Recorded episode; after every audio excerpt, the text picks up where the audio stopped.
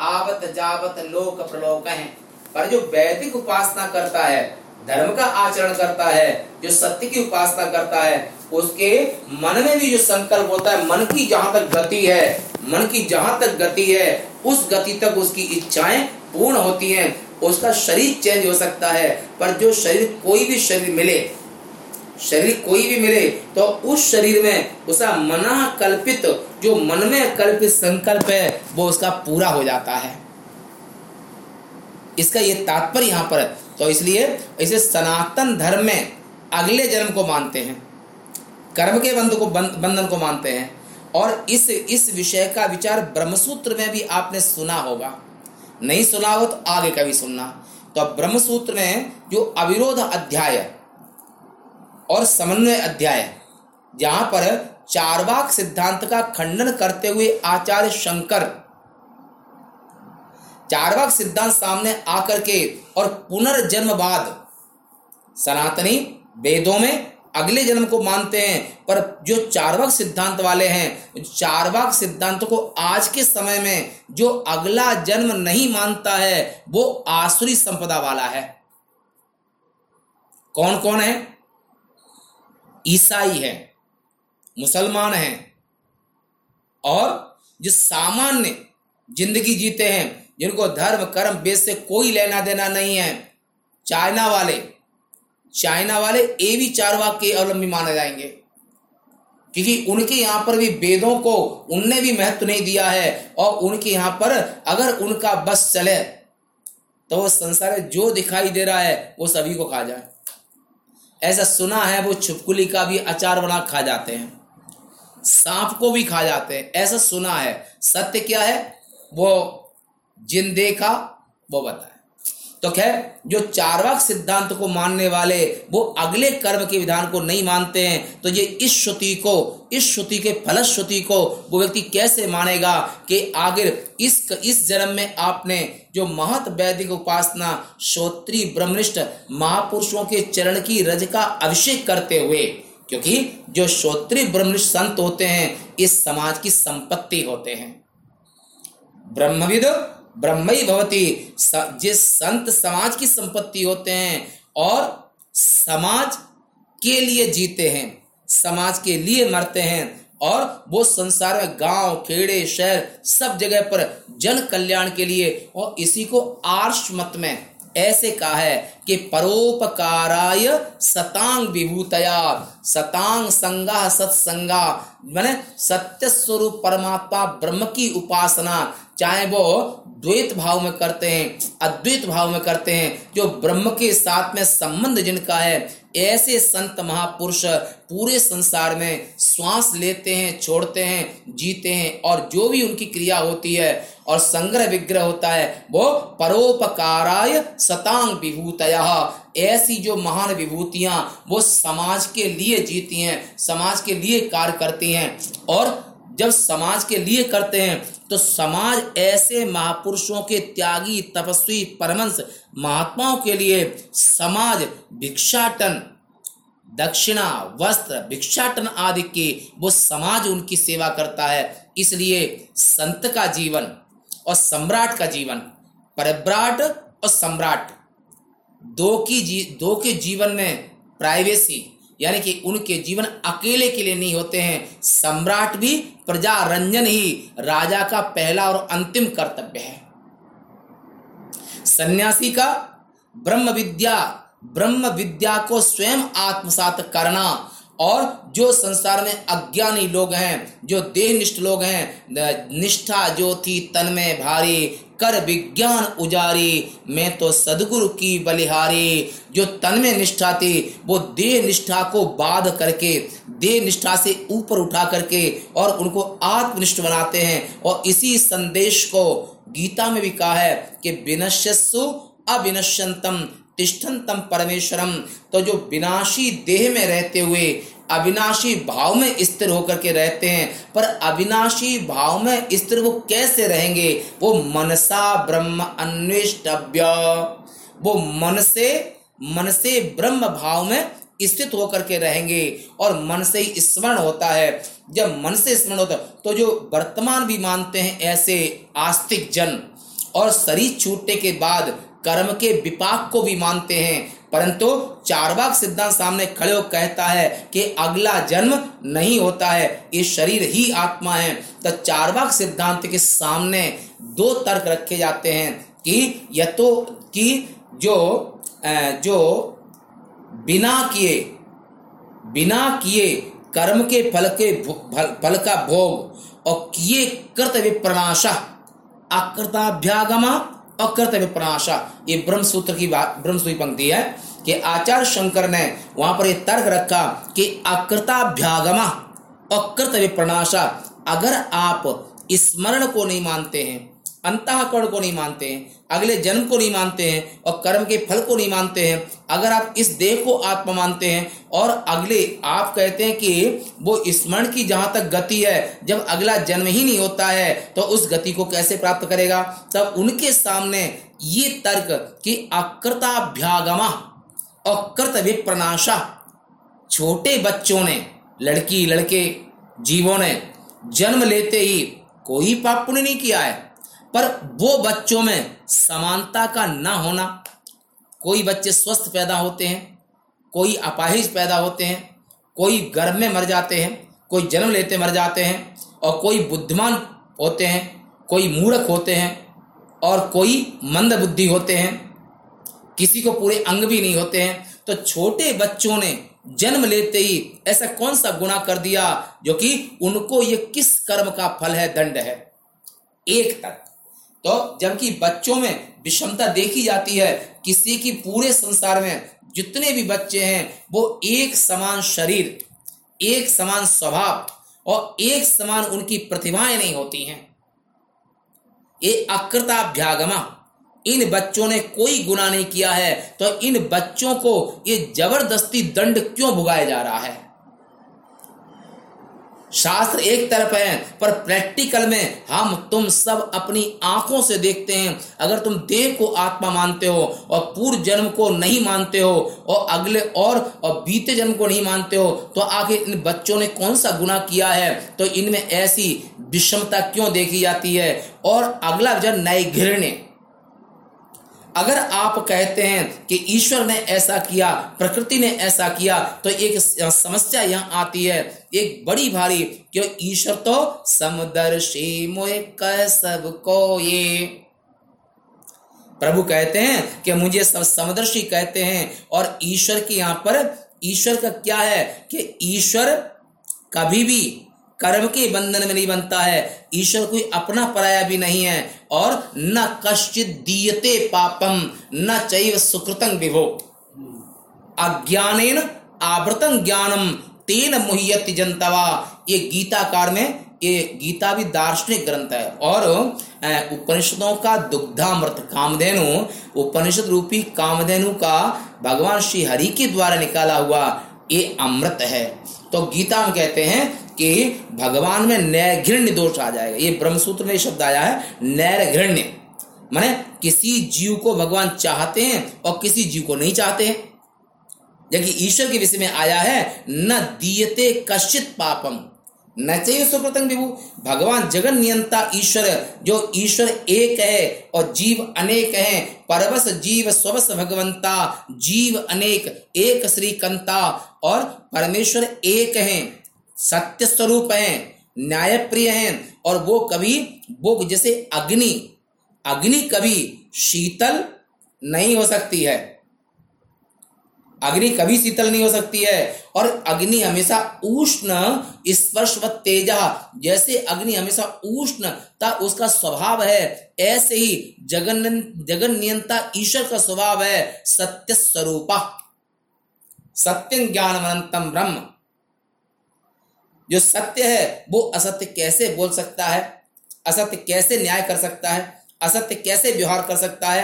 तो अगर आप कहें कि ईश्वर ने विषमता की है तो ये भी यहाँ पर लागू नहीं होता है कि ईश्वर जैसे अग्नि शीतल नहीं हो सकती है तैसे ही ईश्वर कभी किसी जीव के प्रति विषमता कर ही नहीं सकता है।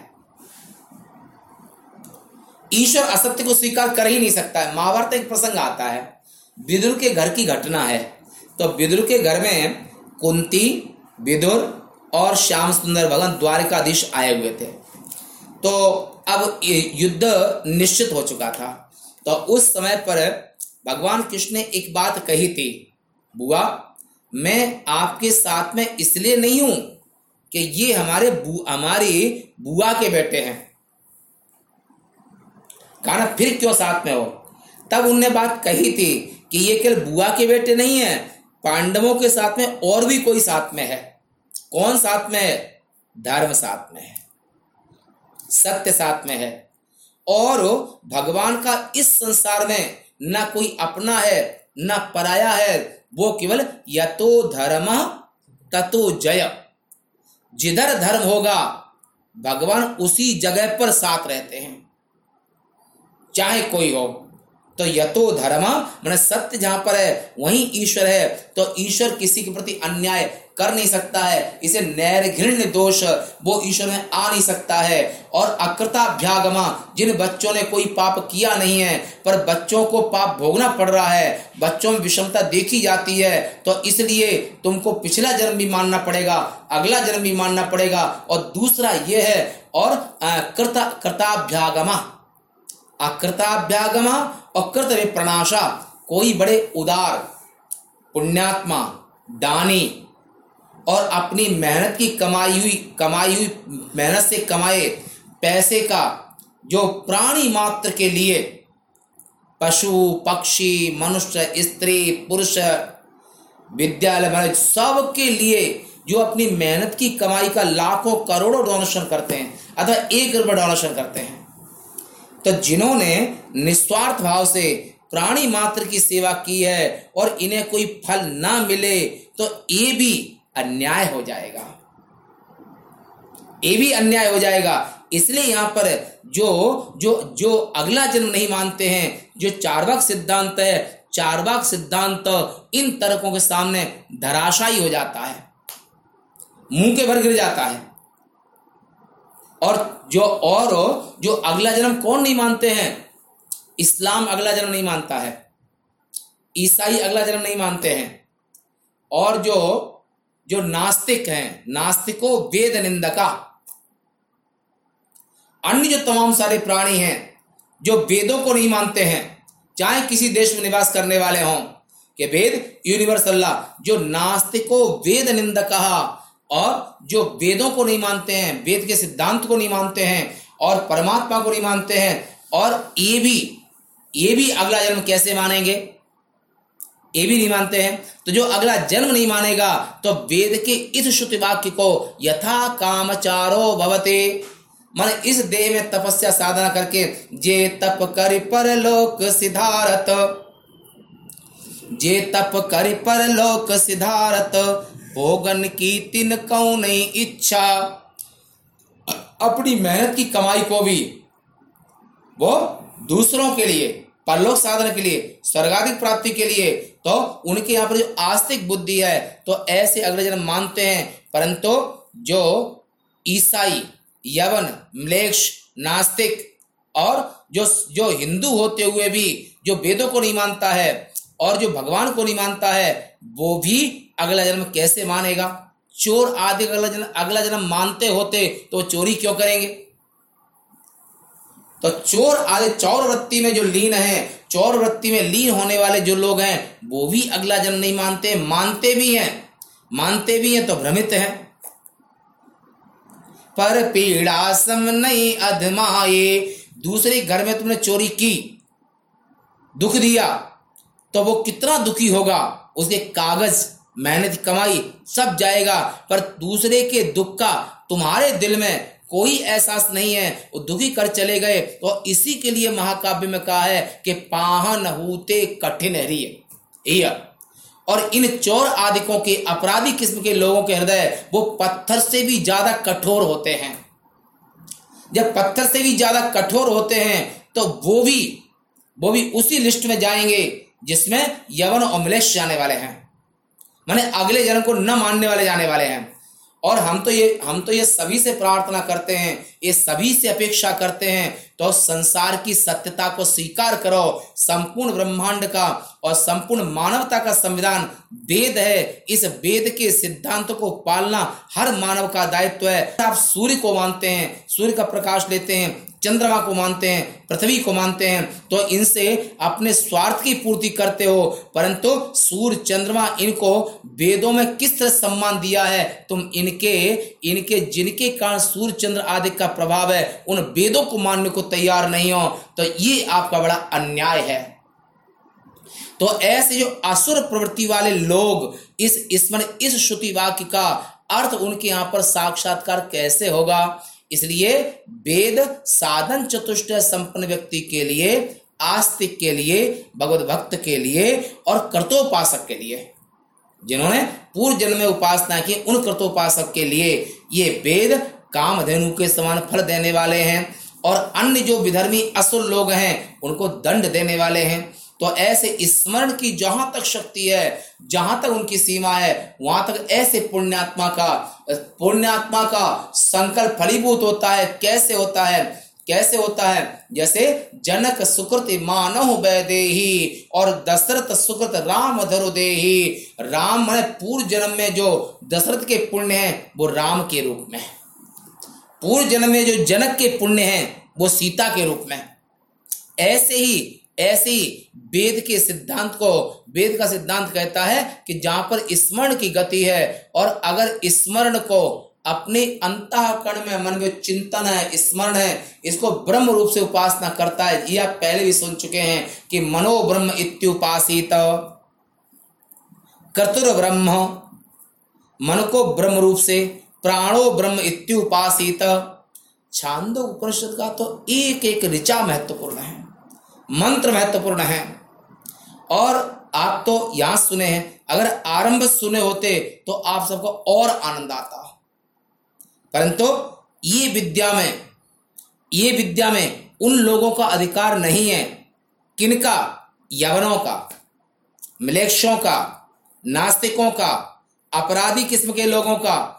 इसलिए इसलिए इस विद्या के कथा श्रवण में आप लोगों की संख्या कम होती है। क्योंकि हीरे की हीरे की मार्केट कभी सब्ज़ी मार्केट की तरह नहीं लगती है। सोना, चांदी, हीरा, इन सब की जो दुकानें होती हैं, वो सब्ज़ी की दुकान की तरह ठेले पर लगा करके बेचे नहीं जाते हैं। सब्ज़ी की तरह नहीं बेचे जाते हैं। और क्योंकि जैसे लालन की नहीं, बोरिया, साधुन चले जमात, और ऐसे जो इन इन सिद्धांत को जीने वाले इस सिद्धांत को आत्मसात करने वाले संतों की भी, संतों की कभी जमातें नहीं चलती हैं। ये तो कश्चित धीरा, कोई श्रोत्री ब्रह्मनिष्ठ महापुरुष कभी भाग्य से प्राप्त हो जाए तो हो जाए।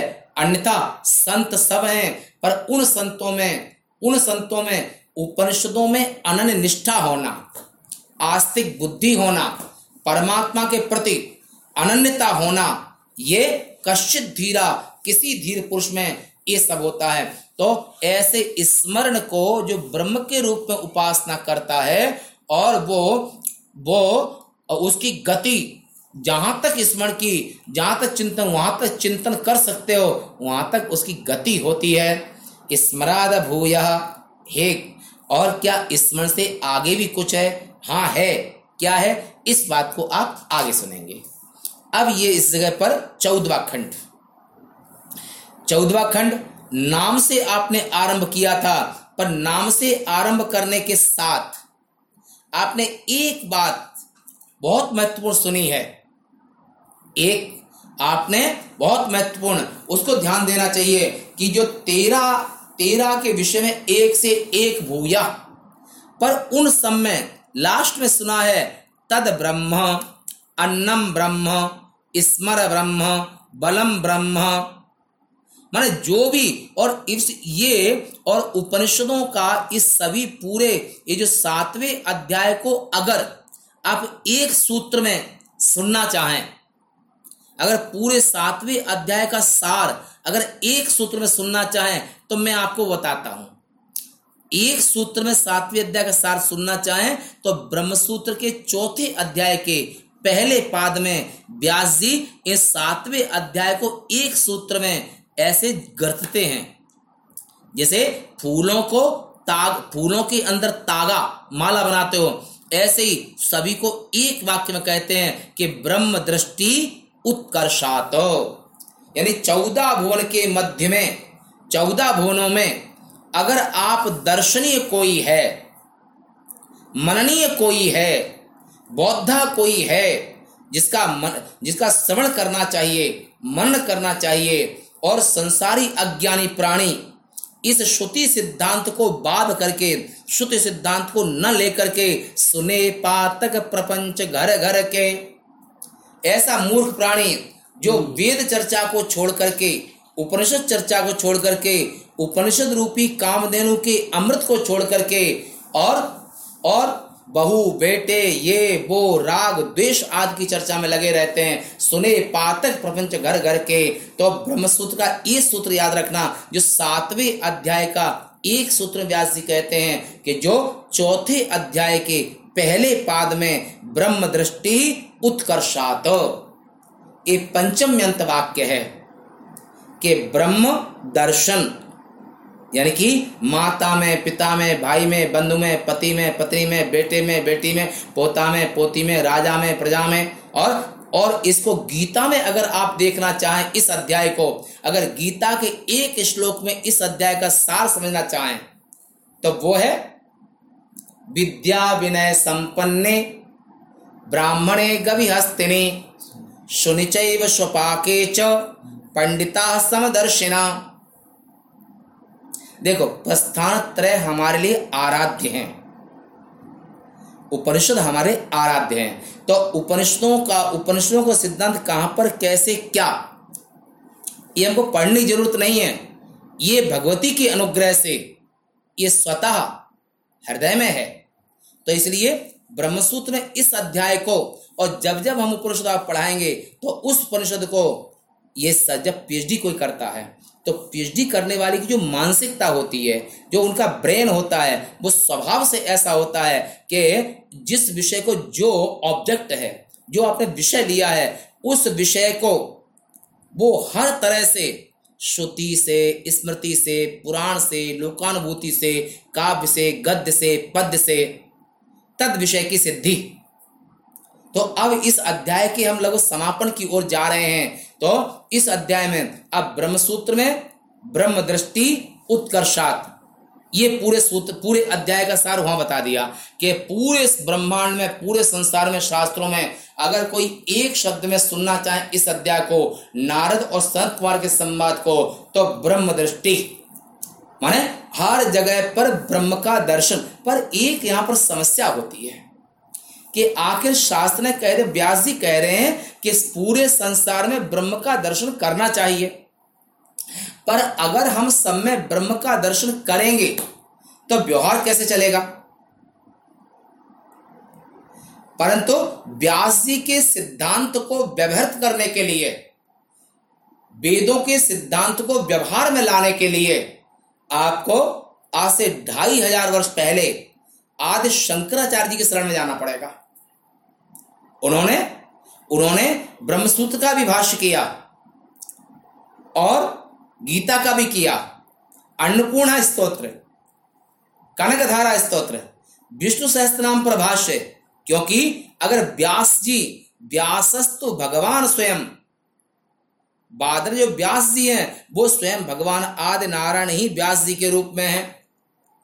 और आदि शंकर शंकरं लोक शंकरम जो भगवान महादेव जटाधारी कहलाते हैं, जब लोक कल्याण के लिए आए तो वो मुंडी बन गए। तो ईसा से 508 वर्ष पहले जिनने जन्म लिया और आज से ढाई हज़ार वर्ष पहले, और जो युधिष्ठिर संवत्सर से लगभग 2200 वर्ष के बाद में जिनका अवतार हुआ यदि शंकराचार्य जी महाराज व्यास जी के सिद्धांत को व्यवहार करते हुए और व्यवहार बताते हैं, वो कहते हैं कि भावाद्वैतं सदा कुरियात। क्रियाद्वैतं न कुत्रचित। आचार्य शंकर कहते हैं कि ब्रह्म दृष्टि उत्कर्षात और भगवान और भगवान कृष्ण की वाणी को यहाँ पर व्यवहार का रूप देते हैं कि विद्या विनय संपन्न, विद्या और विनय से संपन्न ब्राह्मण में, मैंने सतोगुणी और सतोगुण से जो जो जीवों में सत्वगुण है। ब्राह्मणे गवि। ब्राह्मण गाय दोनों सतोगुणी हैं। हस्तिनी, सप्तमी एक वचन और हाथी में, हाथी रजोगुणी है। ऐसे रजोगुण जन्य और रजोगुण जिन जीवों के अंतःकरण रजोगुण है, जिन जीवों के अंतर सतोगुण है तो रजोगुणी प्राणी, सतोगुणी प्राणी और तमोगुणी प्राणी, शून्य शून्य शब्द मैंने कुत्ता। कुत्ता, मैंने तमोगुणी। और जो तमोगुण और गीता का एक स्तर हम और याद दिला देते हैं। गीता के चौदहवें अध्याय का प्रसंग है। गीता के चौदहवें अध्याय में एक उसका हम सार बता देते हैं, नहीं तो कलेवर बढ़ेगा। सार बता देते हैं कि हम कैसे समझें कि अभी हमारे अंदर में सत्वगुण बढ़ा है। अभी हमारे अंदर तमोगुण बढ़ा है। अभी हमारे अंदर रजोगुण बढ़ा है। ये हम कैसे प्रैक्टिकल प्रैक्टिकल करें, ये गीता के चौदहवें अध्याय का सार बता देते हैं। तो जब हमारे अंदर में सतोगुण की वृद्धि होगी तो हमारा मन और बुद्धि सत्य को सत्य और झूठ को झूठ। नो डाउट मन एकदम क्लियर बुद्धि का निर्णय क्लियर होगा कि सत्य दूध का दूध और पानी का पानी। एक से एक राजे, महाराजे चक्रवर्ती सम्राट न्याय करते हैं, पर न्याय करने के साथ में जो मंत्री होता है, मंत्री प्राय ब्राह्मण होता है, कि ब्राह्मण सत्वगुण स्वभाव से होता है। तो उसको मंत्री पद पर रहता, रखते हैं और उससे पूछते हैं कि इस विषय में आपका क्या मत है। ब्राह्मण का जो अंतःकरण होता है, वो स्वभाव से ही शमो दमस तपह शौचम, शांति आर्जव मेव च ज्ञान विज्ञान आस्तिक्यं ब्रह्म कर्म स्वभावजम ब्रह्म ऋषियों का स्वभाव, ब्राह्मणों का अंतकरण, ब्राह्मणों का मन, ब्राह्मणों का निर्णय, वो दूध का दूध, पानी का पानी। अगर वो असली ब्राह्मण है तो। अगर वहाँ पर भी लोभ लालच है, अगर रज तम का प्रवेश है तो वो भी न्याय करने में समर्थ नहीं हो पाएँगे। केवल जात्या ब्राह्मण की अपेक्षा यहाँ पर स्वभाव भी लेना चाहिए। तो वहाँ पर स्वभाव की बात कही तो यहाँ पर जो सत्य को सत्य और झूठ को झूठ, दूध में दूध और पानी को अलग करने का सामर्थ्य जिसमें है, उसे ब्राह्मण कहते हैं। उसे सतोगुणी कहते हैं। उसे सत्वांश प्रधान अंताकड़ वाला कहते हैं। और जो चौराहे की ज़िंदगी के प्रक्षाम धर्म सम्मूढ़ चेता इसे राज ऋषि रजोगुणी कहते हैं कि वो संसार में कुशल है, पर धर्म के विषय में, धर्म के विषय में वो मूड बुद्धि वाला है वो मूड बुद्धि वाला है कि हमारा हमारा क्या धर्म है? हे केशव, प्रक्षामि त्वांग, धर्म सम्मूढ़ चेता। जब अंतकरण में रजोगुण बढ़ा होता है, वो तो धर्म के विषय में उसकी बुद्धि ऊहा पोह वाली होती है। कि हमें क्या करना चाहिए, क्या नहीं करना चाहिए। माने चौराहे की ज़िंदगी, हम ये रास्ते पर जाएँ, ये रास्ते पर जाएँ, ये रास्ते पर जाएँ। माने हमें सन्यास लेना चाहिए, या फिर युद्ध करना चाहिए, या फिर भैक्षम पीह लोके। गुरु नहत्वा महानुभावान। ये रजोगुण जब अंतःकरण में है तो वहाँ पर वो धर्म के विषय में निर्णय लेने का सामर्थ्य नहीं है, परंतु अर्जुन भी क्षत्रिय हैं। और कृष्ण भी क्षत्रिय हैं। पर शरीर दोनों के क्षत्रिय हैं। परंतु कृष्ण भगवान के यहाँ पर, क्योंकि वो कृष्णस्तु भगवान स्वयं वे पूर्ण पूर्ण सत्य प्रधान होने के नाते से उनके यहाँ पर कभी डाउट नहीं होता है। इसलिए उनको भगवान कहते हैं, जैसे अग्नि कभी शीतल नहीं हो सकती है। इसी तरह से भगवान कभी अन्याय नहीं भगवान कभी अन्याय का साथ नहीं दे सकते हैं, भगवान कभी असद रूप नहीं हो सकते हैं। और इस बात को एक यूनिवर्सल सिद्धांत में, गीता में और कहा है कि ना सतो विद्यते भावो, ना भावो विद्यते सता। क्योंकि थोड़ा सा जटिल तो विषय है ही। अगर इसको हम व्याख्या नहीं करेंगे तो अंतःकरण की जो विस्तृत, अंतःकरण जन्य जो वृत्ति है, उसको प्रैक्टिकल करना कठिन हो जाएगा। इसे थोड़ा सा हम इसका विस्तार करना उचित समझते हैं। अब यहाँ पर भगवान तो भगवान होते हुए तो भगवान के यहाँ पर आपने प्रक्रिया ग्रंथ में पढ़ा है, जिसके यहाँ पर तम रज अभिभूय, जो तम और रज दस दस परसेंट है और सतोगुण अस्सी परसेंट है, जिसको माया कहते हैं। और जहाँ पर जहाँ पर रज और तम चालीस चालीस परसेंट है और सतोगुण बीस परसेंट है, वो जीव की उपाधि अविद्या है। इसी को योग दर्शन कर कहते हैं, तस्य कारण अविद्या। अविद्या रज उत्तम प्रधान होने के नाते से जीव हृदय अतिताप विषय के जीव की अंतकरण में सतोगुण कम होने के नाते से वो वो सत्य के विषय में, धर्म के विषय में वो निर्णय नहीं कर पाता है। इसलिए अनिशया सोचति मुई माना यमराज कहते हैं नचकेता से, हे नचकेता, इसलिए ये जीव ये जीव एक ही वृक्षे प्रशस्व जाते, एक ही वृक्ष बैठा हुआ है। परंतु एक पिपलम अति, पिपलम कर्म फलम। जीव अपने कर्म के फल को सुख भोगना चाहता है और अनशनन अन्यो अभिचा कशीति। पर जो ईश्वर है, वो ईश्वर किसी कर्म फल में लिप्त नहीं है, आसक्त नहीं है। न वाक्तम न वाक्तव्यम वर्त एव च कर्मणि। अर्जुन, मेरे लिए अप्राप्त कुछ नहीं है। फिर भी मैं कर्म में लगा रहता हूँ। कुछ भी अप्राप्त नहीं है तो ईश्वर पूर्ण काम, आप्त काम, सर्वज्ञ सर्वात्म भाव से और उनके यहाँ पर कभी अज्ञान होता ही नहीं है। ऐसे जगन नियंता जो ईश्वर हैं, ऐसे जगन नियंता जो ईश्वर हैं, उन ईश्वर के यहाँ पर अज्ञान छू भी नहीं सकता है। जैसे जैसे सीता को पाप नहीं छू सकता है राम को पाप नहीं छू सकता है। ऐसे धर्मात्मा, चाहे ग्रस्त विरक्त, जो धर्म का पालन करेगा, सत्य का पालन करेगा, जो ब्रह्मचर्य पालन करेगा, उसे पाप छू भी नहीं सकता है। जो उपनिषद विज्ञान में जो साधना करेगा तो हत्वापशय मान लो कान, न अंति न निवद्यते उसे कभी कर्म बाँध नहीं सकता है। पाप छू नहीं सकता है। अगर सत्य की सत्वगुणी अंताकरण है, सत्वगुण उपास, सत्वगुण तो यहाँ पर जो अर्जुन की अंतकरण में रजोगुण बाहुल्य होने के नाते से वो धर्म के विषय में प्रक्षाम त्वांग धर्म सम्मूढ़ चेता। परंतु दोनों क्षत्रिय हैं तो जात्या, अगर केवल जाति से आप निर्णय करेंगे तो कहीं ना कहीं भ्रम हो सकता है, भटक सकते हैं। पर जाति के साथ में स्वभाव को भी देखना चाहिए। कर्ण सूत के यहाँ पर पला है, पर कर्ण की रगों में क्षत्रिय ब्लड है। और ऐसे यहाँ पर तमाम क्षत्रिय शरीर होने के बावजूद भी और भगवान यहाँ पर गुरु बन करके इसीलिए यहाँ पर कृष्ण बंदे जगत गुरुम जैन दर्शन वाले कहते हैं मालूम क्या कहते हैं? वो कहते हैं कि सनातन के जो कृष्ण हैं, इनको लाखों वर्ष तक नरक भोगना पड़ेगा। बोला, क्यों? क्योंकि इन्होंने तमाम हत्याएँ कराई हैं। परंतु उनको ये शुद्ध सिद्धांत नहीं मालूम है कि धर्म हिंसा तथा वच अहिंसा सर्वा भूतानी। अहिंसा का व्रत पालन करना चाहिए। परंतु अगर अहिंसा व्रत के पालन करने से अगर धर्म की हानि होती हो अगर अहिंसा के व्रत पालन करने से धर्म की हानि होती हो तो वहाँ पर धर्म की, धर्म के विरुद्ध में जो खड़ा हो, वहाँ हिंसा करना ही धर्म है।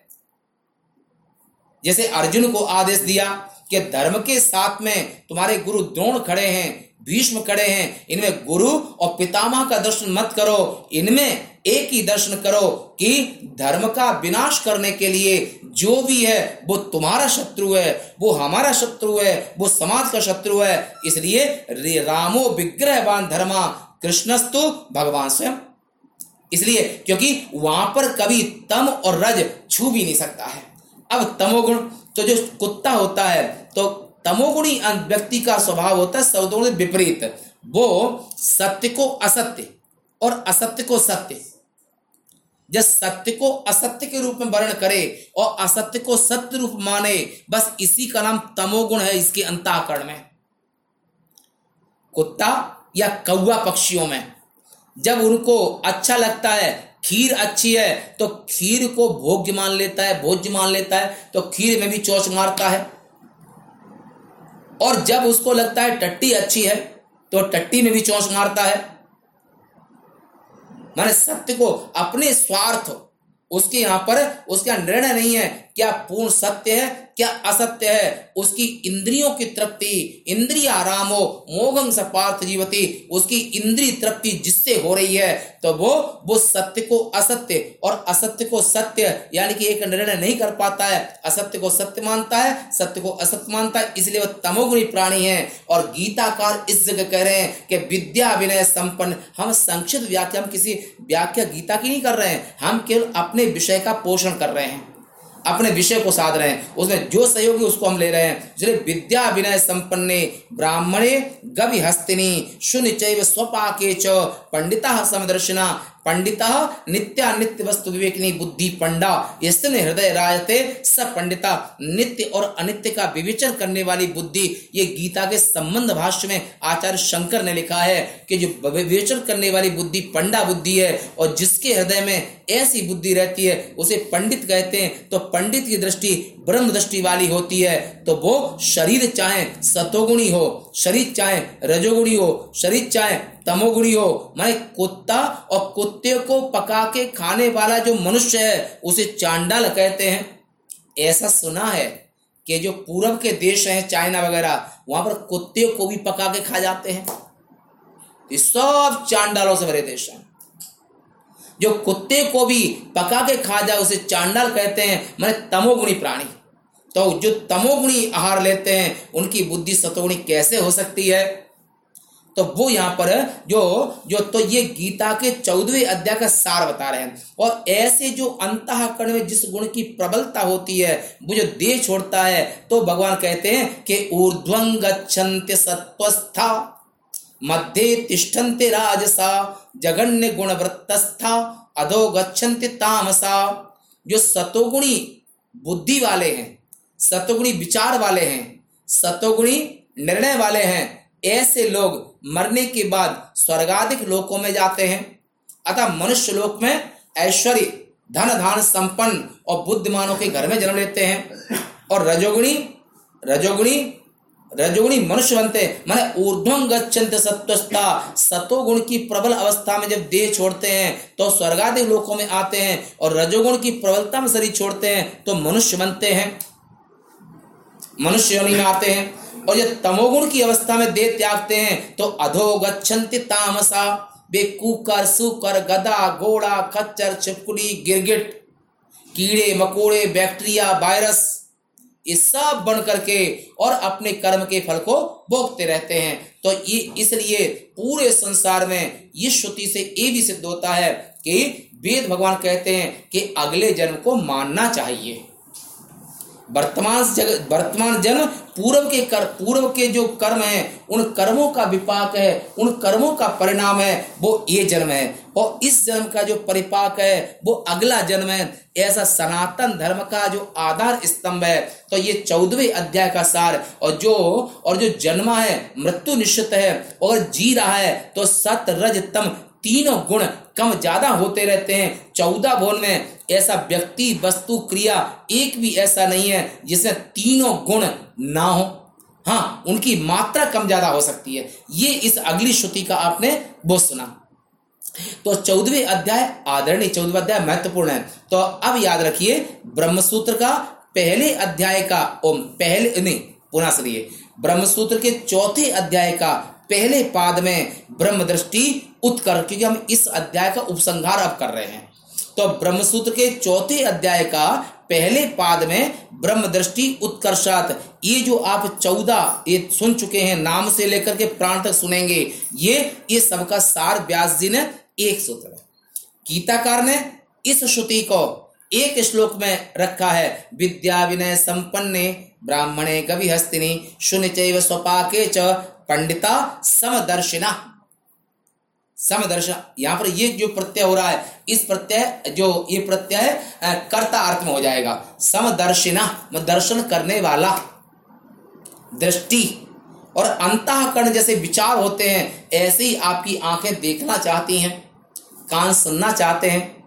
हमारे यहाँ पर सभी लोग, जो आप सब सुनते हैं समय तो यहाँ पर अंतकरण में सतोगुण प्रबल होने के नाते से आपको अच्छा एक और महत्वपूर्ण, अभी एक मिनट है। एक और महत्वपूर्ण बात हम यहाँ पर कहना चाहते हैं कि जो सतर रज तम, तीनों गुणों के कारण ही ये सृष्टि है और तीनों गुणों की, ये हमसे किसी ने प्रश्न किया था, उसका हम उत्तर भी दे रहे हैं, वो भी शायद यहाँ पर हैं तो उनका भी उत्तर देते हैं, दे रहे हैं। तो तीनों गुणों की, तीनों गुणों तो सात्विक पुण्य निष्पत्ति सतोगुणी आहार सतोगुणी बिहार सतोगुणी आँखों की दृष्टि सतोगुणी कानों का श्रवण। बंबई आदि रेलवे स्टेशन में देखो नई नई छोरियाँ और छोरे कान में डाले हुए और उनको किसी कोई लेना देना नहीं है। पर क्या सुनते हैं? ये पता नहीं। हो सकता है उपनिषदों के मंत्र सुनते हो। ये तो आपके संतान है, आप जाने। पर हमने देखा है तो जो जो श्रवण वो भी कर रहे हैं, पर उनका श्रवण कामोद्दीपक है। अगर वो उपनिषद छोड़ के कुछ भी सुनते हैं, अथवा जो भी है, नहीं कहते सकते हैं, जो भी होता है ना तो सात्विक पुण्य निष्पत्ति सतोगुणी जो आहार सतोगुणी बिहार सतोगुणी श्रवण, ये सतोगुण पैदा करते हैं। और सात्विक पुण्य निष्पत्ति पापोत्पत्ति राजसही और रजोगुणी आहार रजोगुणी बिहार रजोगुणी विचार, रजोगुणी लोगों से मिलना जुलना, ये रजोगुण पैदा, पाप पैदा करता है, काम, क्रोध आदि। तीन नरक तो ये नरक ले जाने वाले हैं, और तामसैर नो वयम किंतु रजोगुण अवस्था में शरीर छूटेगा तो मनुष्य बन जाओगे। सतोगुण शरीर छूटेगा तो देवता बनोगे। अगर सत और रज, ओम सत और रज दोनों दोनों में शरीर नहीं छूटा तमोगुण में शरीर छूटे, छूटेगा तो ना आपको मनुष्य होनी मिलेगी, ना देवी होनी मिलेगी। तब कहा अधोगछन्ति तामसा, और की कुकर, सुकर आदि योनि में, और यहाँ प्रकृति की यहाँ पर जैसे अग्नि शीतल नहीं हो सकती है, ऐसे भगवान सत्य से असत्य नहीं हो सकते हैं, और प्रकृति कभी परमात्मा के आश्रित होने के नाते से अनाद शुद्ध ब्रह्म में अनाद कल्पित प्रकृति है जिस प्रकृति का ब्रह्म के साथ में अनाद कल्पित तादात्म संबंध है ये विचार चंद्रोदय की द्वितीय कला का स्वयं शब्दावली है, है? तो ऐसे ऐसे शुद्ध ब्रह्म की उपासना करते हुए और ब्रह्म के आश्रित होने के नाते से प्रकृति जो नियम है प्रकृति का, उस प्रकृति के नियम में कभी उल्लंघन नहीं होता है। और इसी को भगवान ने कहा है, एवं प्रवृत्तम चक्र नान वर्त मानवा, अघायु इंद्रिया रामो, मोघं सपार्थ जीवते। तो ऐसे प्रकृति परमात्मा के आश्रित है। तो परमात्मा के आश्रित होने के नाते से जब बरसात होगी, चाहे सतयुग की बरसात या कलयुग की बरसात बरसात से जो पानी आएगा, जैसे सतयुग में आता था ऐसे ही प्रकृति शुद्ध करके कलयुग में भी वैसा ही पानी बरसाती है। ऐसी जन्म, मृत्यु, कर्मों का फल, भगवान, ये सब सेम सेम है। युग चेंज है। परंतु परमात्मा सत्यम ज्ञान मनंतम ब्रह्म। परंतु जितना भी आप चिंतन कर रहे हैं, सब में ब्रह्म दर्शनम। माने ब्रह्म रूप से बल की उपासना, ब्रह्म रूप से अन्न की उपासना, ब्रह्म रूप से स्मर की उपासना आप अंतकर चिंतन करो, उसमें त आत्मा अरेवा दृष्टव्य श्रोतव्यो मंतव्यो, निध्यासितव्य। याग्वल ऋषि ने वृदारण परिषद में, आत्मा ही सुनने योग्य है, मनन करने योग्य है निधिध्यासन करने योग्य है और जीने योग्य है। तो ये सार बताए, शेष वार्ता हम कल करेंगे। आज की सेवा यहीं तक। पूर्णमदः पूर्णमिदं पूर्णात् पूर्णमुदच्यते पूर्णस्य पूर्णमादाय पूर्णमेवावशिष्यते। ॐ शान्तिः शान्तिः शान्तिः। शङ्करं शङ्कराचार्यं केशवं बादरायणं। सूत्रभाष्य कृतौ वन्दे भगवन्तौ पुनः पुनः। ईश्वरो गुरुरात्मेति मूर्तिभेदविभागिने व्योमवद्व्याप्तदेहाय दक्षिणामूर्तये नमः। ॐ शान्तिः शान्तिः शान्तिः सभी के लिए ओम नमो नारायण है। हमारे यहाँ सब बैठे हुए हैं। इनको भी सभी का ओम नमो नारायण। आइए। जय श्री कृष्ण। जय श्री कृष्ण प्रभु। जय श्री कृष्ण। जय श्री कृष्ण। जय श्री कृष्ण। सभी को जय श्री कृष्ण। सभी को जय श्री कृष्ण। सभी को सादर प्रणाम। सभी को जय श्री कृष्ण। ओम। हमारा भी सभी को ओम नमो नारायण है।